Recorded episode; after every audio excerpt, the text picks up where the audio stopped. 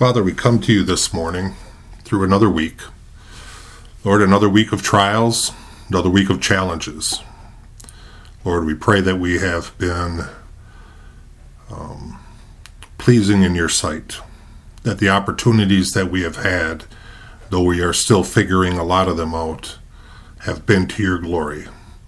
Lord, lead us in our time of discussion now. Lord, lead us through your word. May you continue to use us we pray for those, Lord, that are dealing with this virus, not those that are just infected, but those that are affected. There are many people that have needs at this time. There are many uncertainties. There are many hurts. And so, Father, use us to be a healing salve through your Son, Jesus. And we ask this in his name. Amen. I wanted to talk about prayer uh, just shortly this morning, and uh, it's sort of a wet, gloomy Sunday this morning, but um, a few of us men had uh, gathered to uh, discuss some scripture, and uh, it's encouraging to see what God is doing. I wanted to start out in Proverbs a little bit. I've been going through Proverbs 28 and 29 uh, the last a day or so. And there's a couple verses in there I just wanted to share that really spoke to me in light of prayer. And that's what I want to challenge us on today. Proverbs 28, verse 9 says, One who turns away his ear from hearing the law, even his prayer is an abomination. That really struck me. That if we are not willing to be obedient to God's word, that even our prayer becomes an abomination to Him. God has called us to do what is right. He has called us to walk in His ways. And if we are not doing that, what does He think of our prayers? Tells us down a little bit further He who covers his sins will not prosper, but he who confesses and forsakes them will have mercy. It's a message that we need to proclaim that we are saved uh, by grace through faith. And James would encourage us that our faith without works is dead. And so we need to be doers of his word and not hearers only. It tells us in chapter 28, verse 26 He who trusts in his own heart is a fool, but whoever walks wisely will be delivered.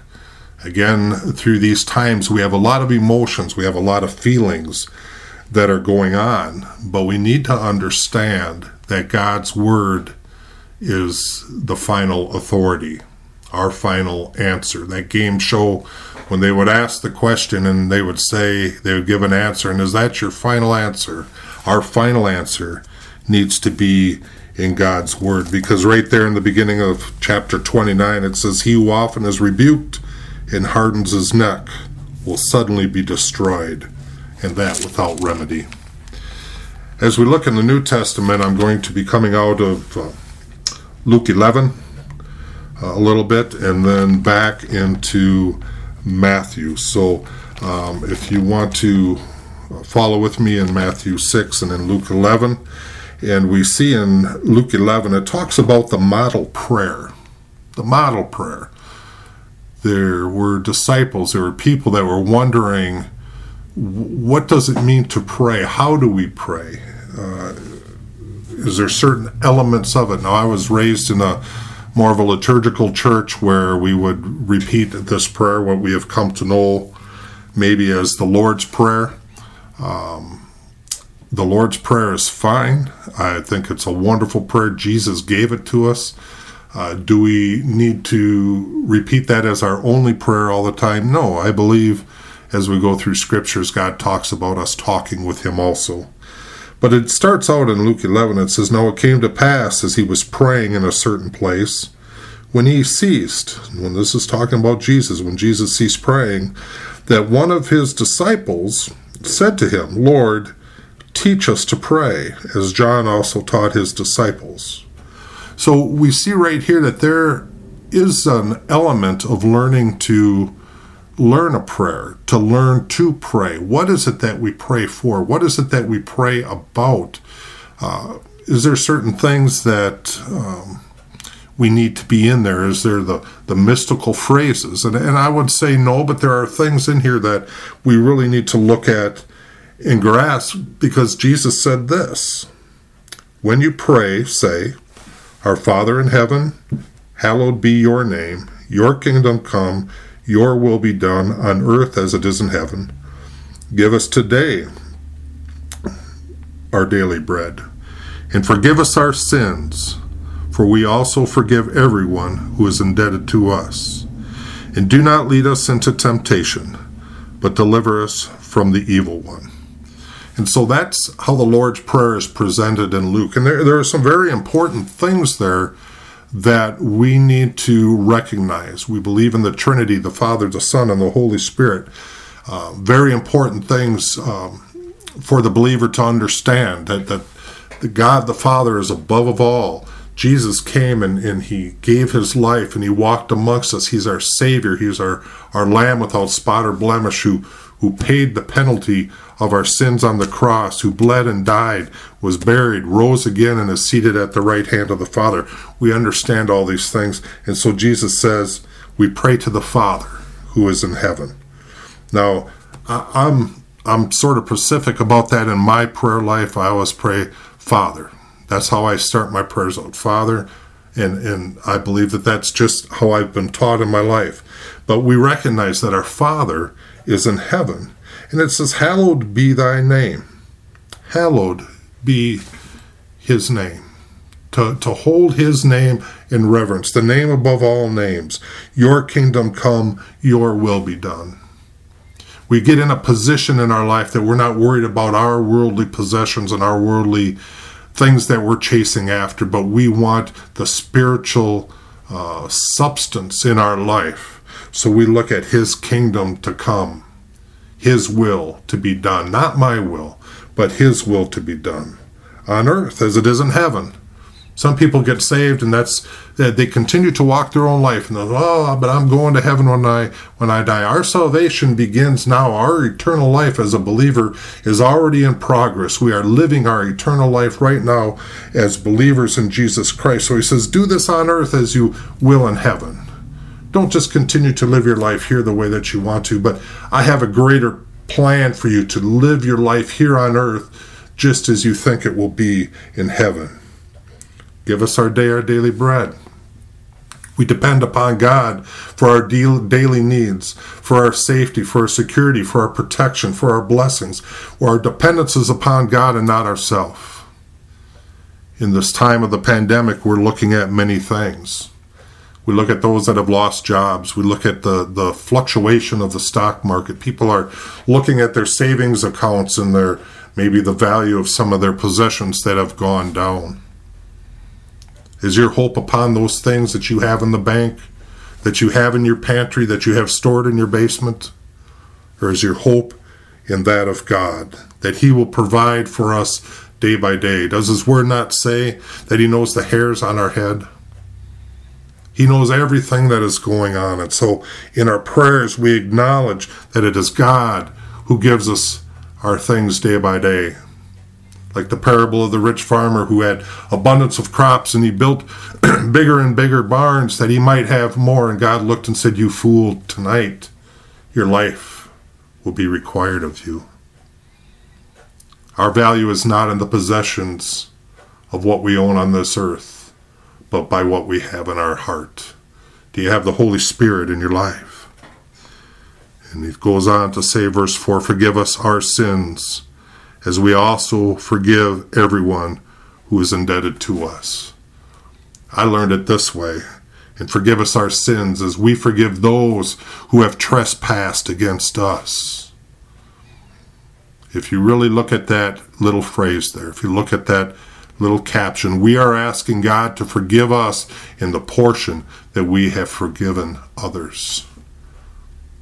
Are you holding something against someone?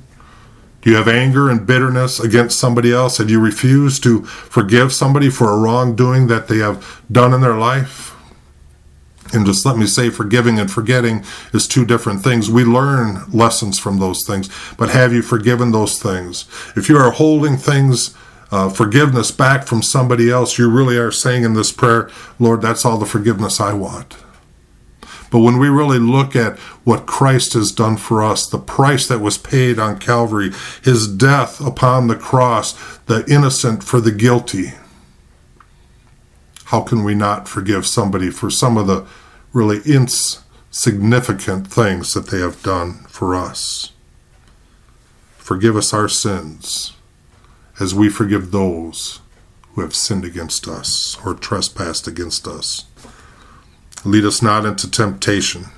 Now we know the scripture says that God will not tempt us. Temptations does, does not come from God. But really, what this is saying, protect us, Lord. Protect us from the temptations that are around us and deliver us from the evil one. God is so great. He is so marvelous in his relationship to his believers. He tells us that we are to love our enemies. He tells us that we are salt and light in this world. We discussed a little bit this morning as we talk about faith and what that means. And faith without works is dead. He tells us that when somebody compels us to go one mile, we willingly go the second mile. When somebody requests of our shirt, we don't just give them our shirt, but we say, Is there anything else? Take my coat also. See, we are to be a light in this world. We are to do good because it pleases God.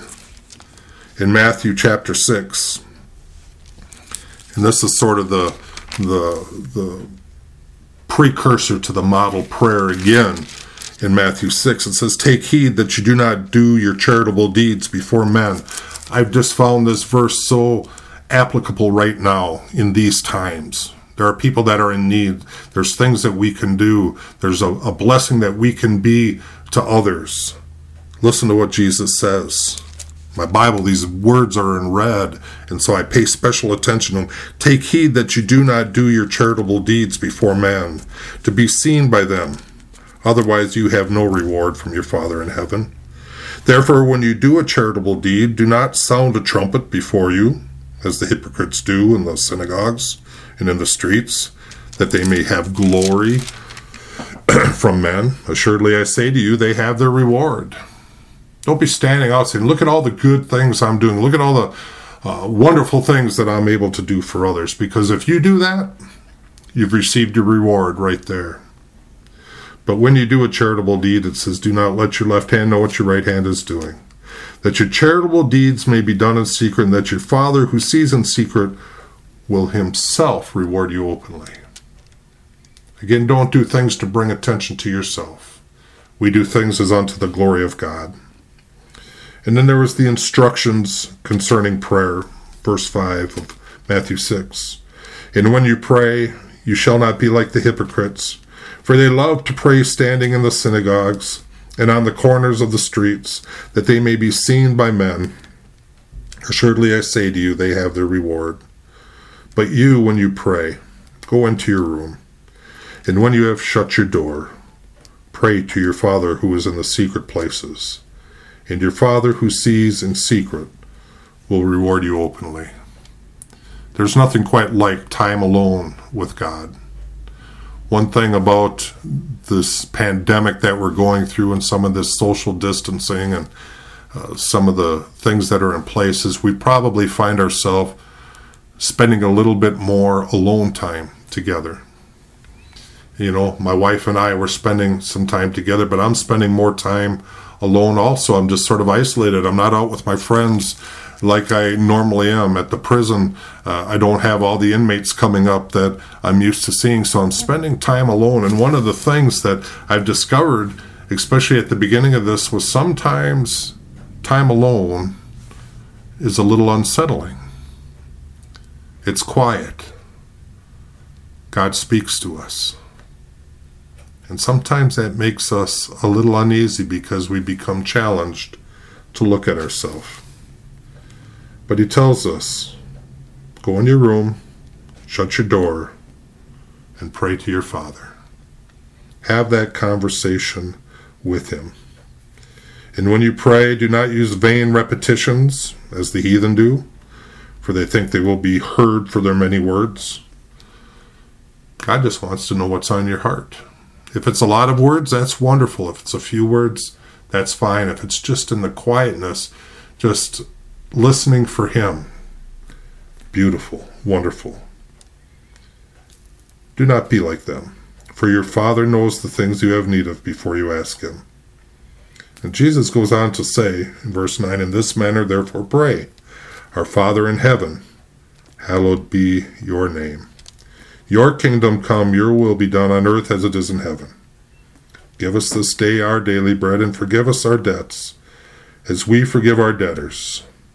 And do not lead us into temptation, but deliver us from the evil one. And Matthew adds this For yours is the kingdom, and the power, and the glory, forever and ever. Amen.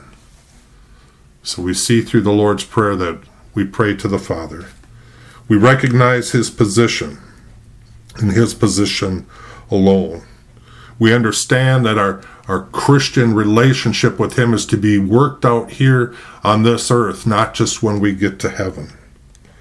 We're to forgive those that have done us wrong or, or have hurt our feelings or stepped on our toes. We're to encourage one another. We ask for his protection that we're not tempted in ways that are outside of his will and outside of his word. Because the kingdom is his, the power is his, and the glory is his forever and ever. And Matthew adds on two more verses in 14 and 15. I just want to close with this. For if you forgive men their trespasses, your heavenly Father will also forgive you. But if you do not forgive men their trespasses, neither will your Father forgive your trespasses. Why did Matthew add on those last two verses? We must have needed them. Maybe you need them today as you hear them and as you read through them. Maybe there's some things that you're holding back. Maybe you're worried and, and anxious about something, angry at the government for doing what they're doing, or maybe one of your loved ones or friends is sick and you don't understand. God is encouraging us to turn it to Him, to give Him the preeminence in our life, to give our trust to Him, knowing that He is sovereign God over all things and that He will take care of us. We commit those things into the hands of the one who saved us from eternal damnation and from hell itself. And so, as we close in prayer today, may God speak to your heart. Father, we come before you, Lord, still challenged in many ways of what is going on in the world today still challenged in many ways of of finding a new normal for some of us at this point. Father, we pray for those that have been struck with this virus. We pray for their health, Lord. We pray protection for those, Lord, that they don't get this virus. We pray that the doctors, Lord, that you give them the wisdom to, to figure out vaccinations. We know that you could, with a word, take it away. But Lord, as we go through this trial, as we go through this this difficulty, Lord, not let us not look at it as a, as a a mountain that cannot be conquered, but let us look at it in the way of saying, what can we learn? as your people, as your church. Lord, I believe that you have allowed this uh, for your church. Lord, to wake up your church, to wake up your believers, to draw us closer to you, to see the importance of relationship and not to be so dependent on other things around us. Lord, we pray for those that have lost jobs or whose families are struggling. We know many families, uh, the parents or a parent will have to stay at home to watch the children because the schools are closed. We know that there's hardships with that. Lord, we pray for them. And we pray for the teachers that want to be in the schools teaching the kids. We know this isn't easy on, on anybody. And so, Father, we just um, pray that our eyes stay on you because we know that we can get through anything if our eyes stay on you. As Peter walked out to Jesus, his eyes got on his circumstance and he began to sink. Lord, help us to keep our eyes on you that we do not sink, but that we abound in your grace and mercy. We thank you, Lord, again for this time together. And in your name we pray. Amen.